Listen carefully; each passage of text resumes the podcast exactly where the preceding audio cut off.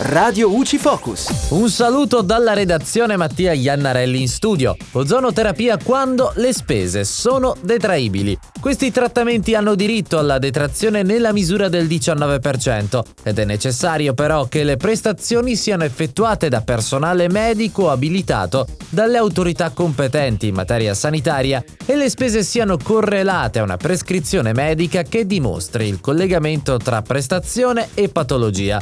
Altra condizione necessaria per detrarre queste spese è quella di aver effettuato il pagamento con versamento bancario o postale o altri sistemi tracciabili. Al contrario, questa regola non si applica se le prestazioni sanitarie sono rese dalle strutture pubbliche o da quelle private accreditate al Servizio Sanitario Nazionale. E dalla redazione è tutto, al prossimo aggiornamento.